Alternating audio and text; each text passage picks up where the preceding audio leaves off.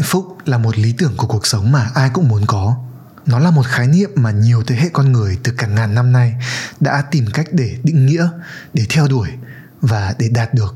Đây là một vấn đề mà bản thân mình đã từng suy nghĩ đến rất nhiều. Và mình tin là nếu như bạn bấm vào nghe nội dung này, thì phần nào bạn cũng chia sẻ cái mối bận tâm đấy.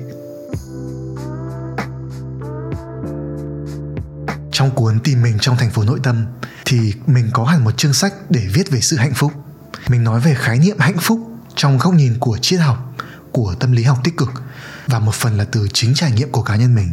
Trong đó thì mình có điểm ra bốn mindset mà mình gọi là kẻ thù của hạnh phúc. Trước khi nói sâu hơn thì mình muốn bàn đến bản thân cái khái niệm về mindset. Mindset có thể được xem như là những vòng lặp về tư duy, những niềm tin cốt lõi đã và đang định hình thế giới quan của bạn định hình cái cách mà bạn nhìn nhận vấn đề và đưa ra những sự lựa chọn trong cuộc sống của mình. Mindset của bạn thế nào thì cuộc sống của bạn như vậy. Nếu như bạn có những mindset tiêu cực ấy thì cuộc sống khó mà trở nên hạnh phúc được. Và ngược lại cũng thế. Về cơ bản ấy thì những gì mà bạn có bên ngoài nó sẽ chỉ đơn thuần là phản chiếu lại những gì mà bạn có bên trong. Vậy nên mình cho rằng là ấy, trước hết chúng ta cần phải có sự tự soi xét lại bản thân mình để có thể nhận diện và tháo gỡ được những cái tư duy này những cái bẫy mà chúng ta rất dễ bị rơi vào, những rào cản của niềm hạnh phúc mà chúng ta nên nhận thức được để có thể tỉnh táo phòng tránh. Vậy thì những mindset đó là gì? Điều gì khiến cho chúng ta cảm thấy không thỏa mãn với cuộc sống của mình? Trong nội dung lần này thì mình hy vọng sẽ có thể giúp bạn làm sáng tỏ câu chuyện này hơn một chút. Đầu tiên ấy, thì mình muốn nói đến cái khái niệm gọi là chủ nghĩa hoàn hảo hay perfectionism trái với những hiểu lầm thường gặp ấy, thì chủ nghĩa hoàn hảo nó không có hoàn hảo như là cái tên gọi của nó. Chủ nghĩa hoàn hảo là một mindset gắn liền với những sự kỳ vọng, những tiêu chuẩn quá lý tưởng, quá xa vời, quá phi thực tế. Dù là trong công việc, trong cuộc sống, hay là trong bất kỳ điều gì mà mình làm. Vậy thì tại sao perfectionism lại khiến cho chúng ta cảm thấy không hạnh phúc? Việc theo đuổi những tiêu chuẩn hoàn hảo một cách quá cực đoan ấy sẽ khiến cho chúng ta không bao giờ cảm thấy đủ hài lòng với bất kỳ điều gì lúc nào cũng sẽ cảm thấy không thỏa mãn. Thậm chí là nhìn đâu cũng sẽ thấy những khuyết điểm những thiếu sót những sự không hoàn hảo ở người khác cũng như là ở bản thân mình. Đây được gọi là sự cầu toàn độc hại hay maladaptive perfectionism. Và những người có cái tâm lý này là sẽ thường có xu hướng trì hoãn bị rơi vào trạng thái lo âu hay thậm chí là trầm cảm. Mình thấy là ấy, bản chất thật sự đằng sau cái xu hướng cầu toàn độc hại này là một nỗi bất an về giá trị bản thân mình bởi vì là họ sợ phải nhìn thấy những khuyết điểm, những thiếu sót của mình, sợ mắc sai lầm và tự thấy mình yếu kém. Nên là họ thà không làm gì còn hơn là làm sai. Hoặc là họ sẽ tự phán xét bản thân, không bao giờ cảm thấy mình đủ tốt. Tự tạo ra cho bản thân quá nhiều áp lực, phải đạt được một cái tiêu chuẩn nào đó quá sức mình, đến độ là bị burnout và kiệt sức. Đây thực chất chính là vấn đề mà mình đã từng gặp phải trong cái thời gian đầu mà mình làm sáng tạo nội dung mình thường có cái xu hướng là chỉn chu và kỹ tính quá mức, khiến cho cái việc làm sáng tạo nó khiến cho mình cảm thấy mệt mỏi, nhiều hơn là cảm thấy hứng thú. Vậy thì làm sao để có thể vượt qua được cái mindset này? Để khắc phục được cái xu hướng cầu toàn độc hại, thì chúng ta sẽ cần phải học cách để tự đặt ra cho mình những mục tiêu phù hợp.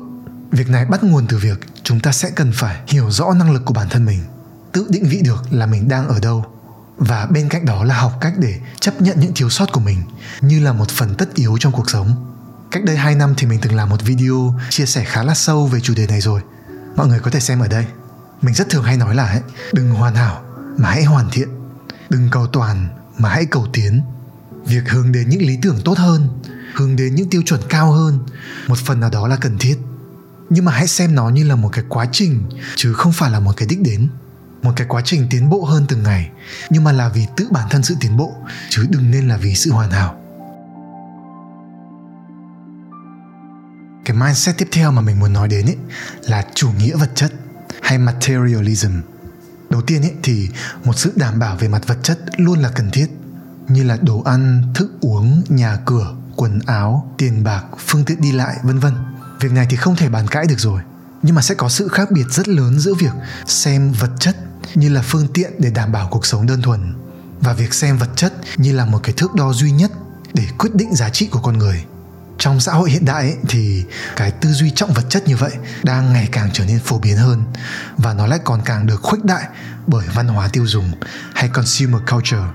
Các thông điệp quảng cáo được tạo ra với mục đích thúc đẩy nhu cầu mua sắm của người tiêu dùng khiến cho chúng ta nếu như không tỉnh táo ấy sẽ có thể vô thức lầm tưởng rằng là nếu như chúng ta không sở hữu thật là nhiều vật chất như là những gì mà họ đang tiếp thị thì chúng ta sẽ không thể hạnh phúc. Những món đồ xa xỉ được các nhãn hàng sử dụng như là biểu tượng của địa vị và quyền lực nó tạo ra tác động về tâm lý khiến cho chúng ta tự cảm thấy mình thua kém nếu như không sở hữu những món đồ như vậy. Và tất nhiên ý, việc mưu cầu về vật chất không có gì là sai cả. Nhưng mà nếu như sự hạnh phúc của chúng ta bị lệ thuộc vào nó thì cái niềm hạnh phúc đấy sẽ có thể dễ dàng sụp đổ khi mà hoàn cảnh sống của chúng ta có những sự bất ngờ thay đổi.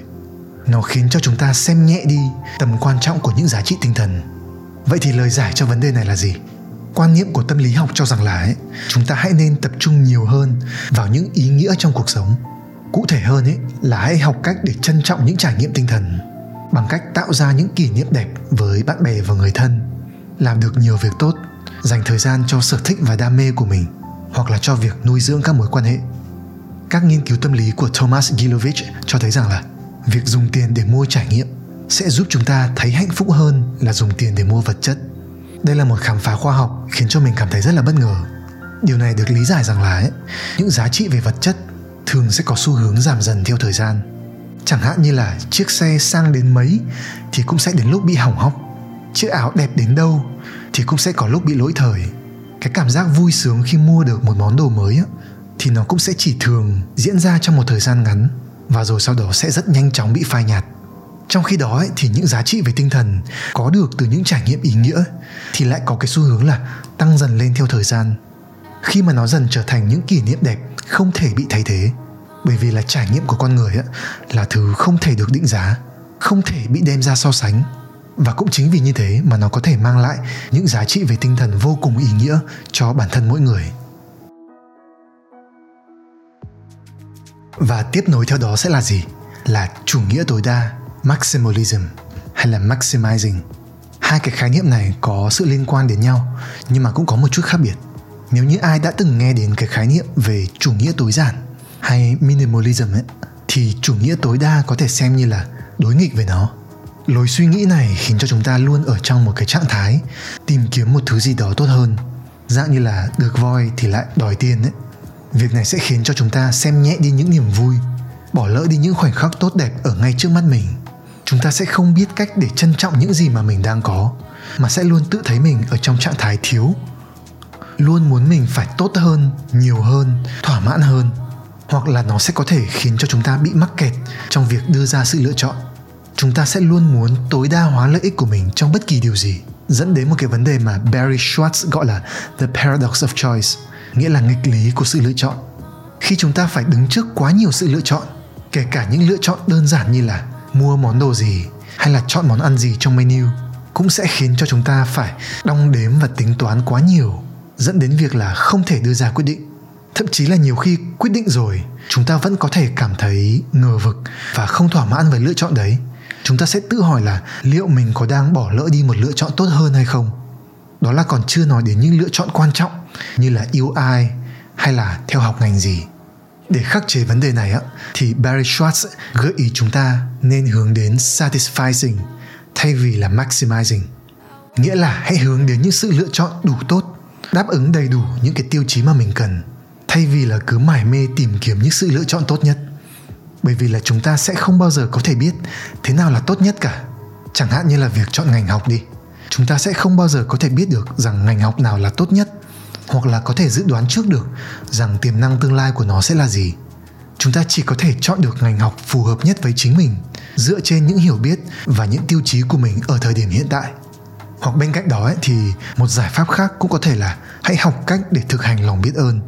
Việc bày tỏ lòng biết ơn với cuộc sống ấy, sẽ có thể giúp cho chúng ta được cảm thấy yêu đời hơn cảm thấy mình trọn vẹn cảm thấy rằng là cuộc sống của mình đã đang có rất nhiều điều tuyệt vời rồi chỉ cần chúng ta chú tâm để nhận ra và trân trọng nó mà thôi.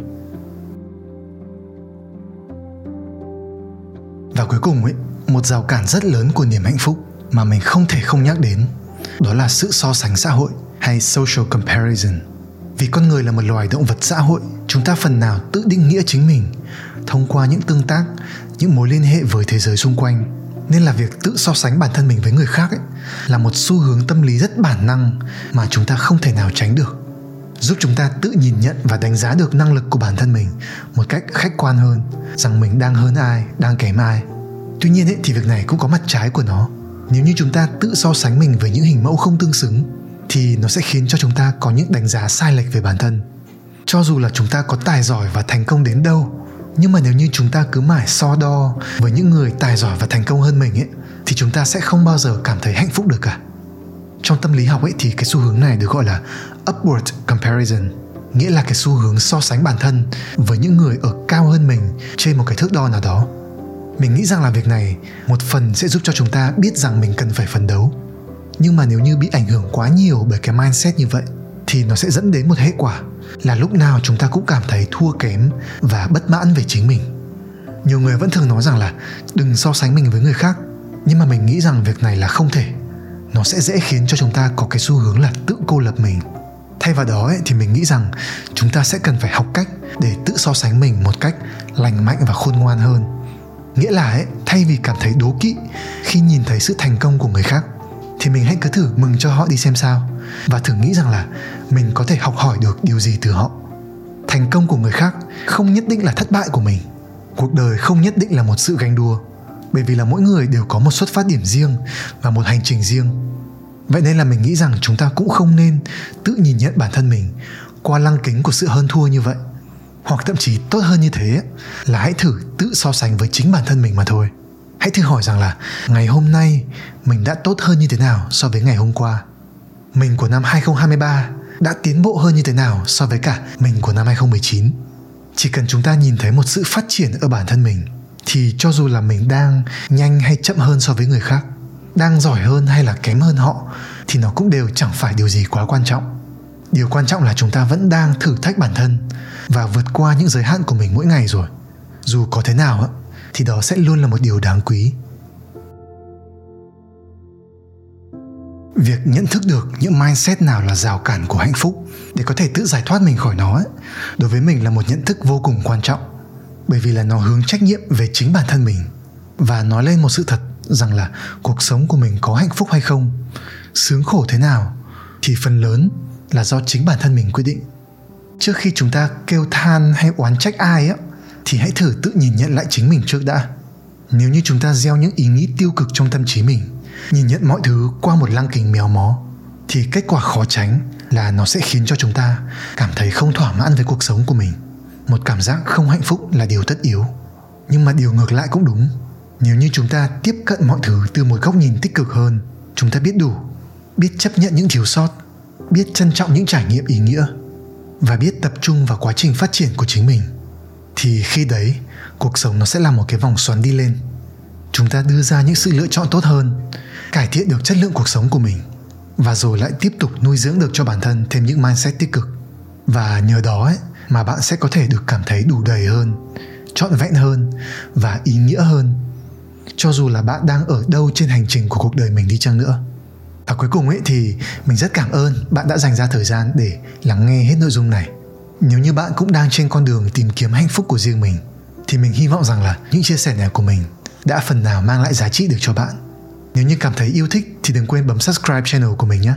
Rất là cảm ơn bạn và hẹn gặp lại bạn trong những nội dung khác.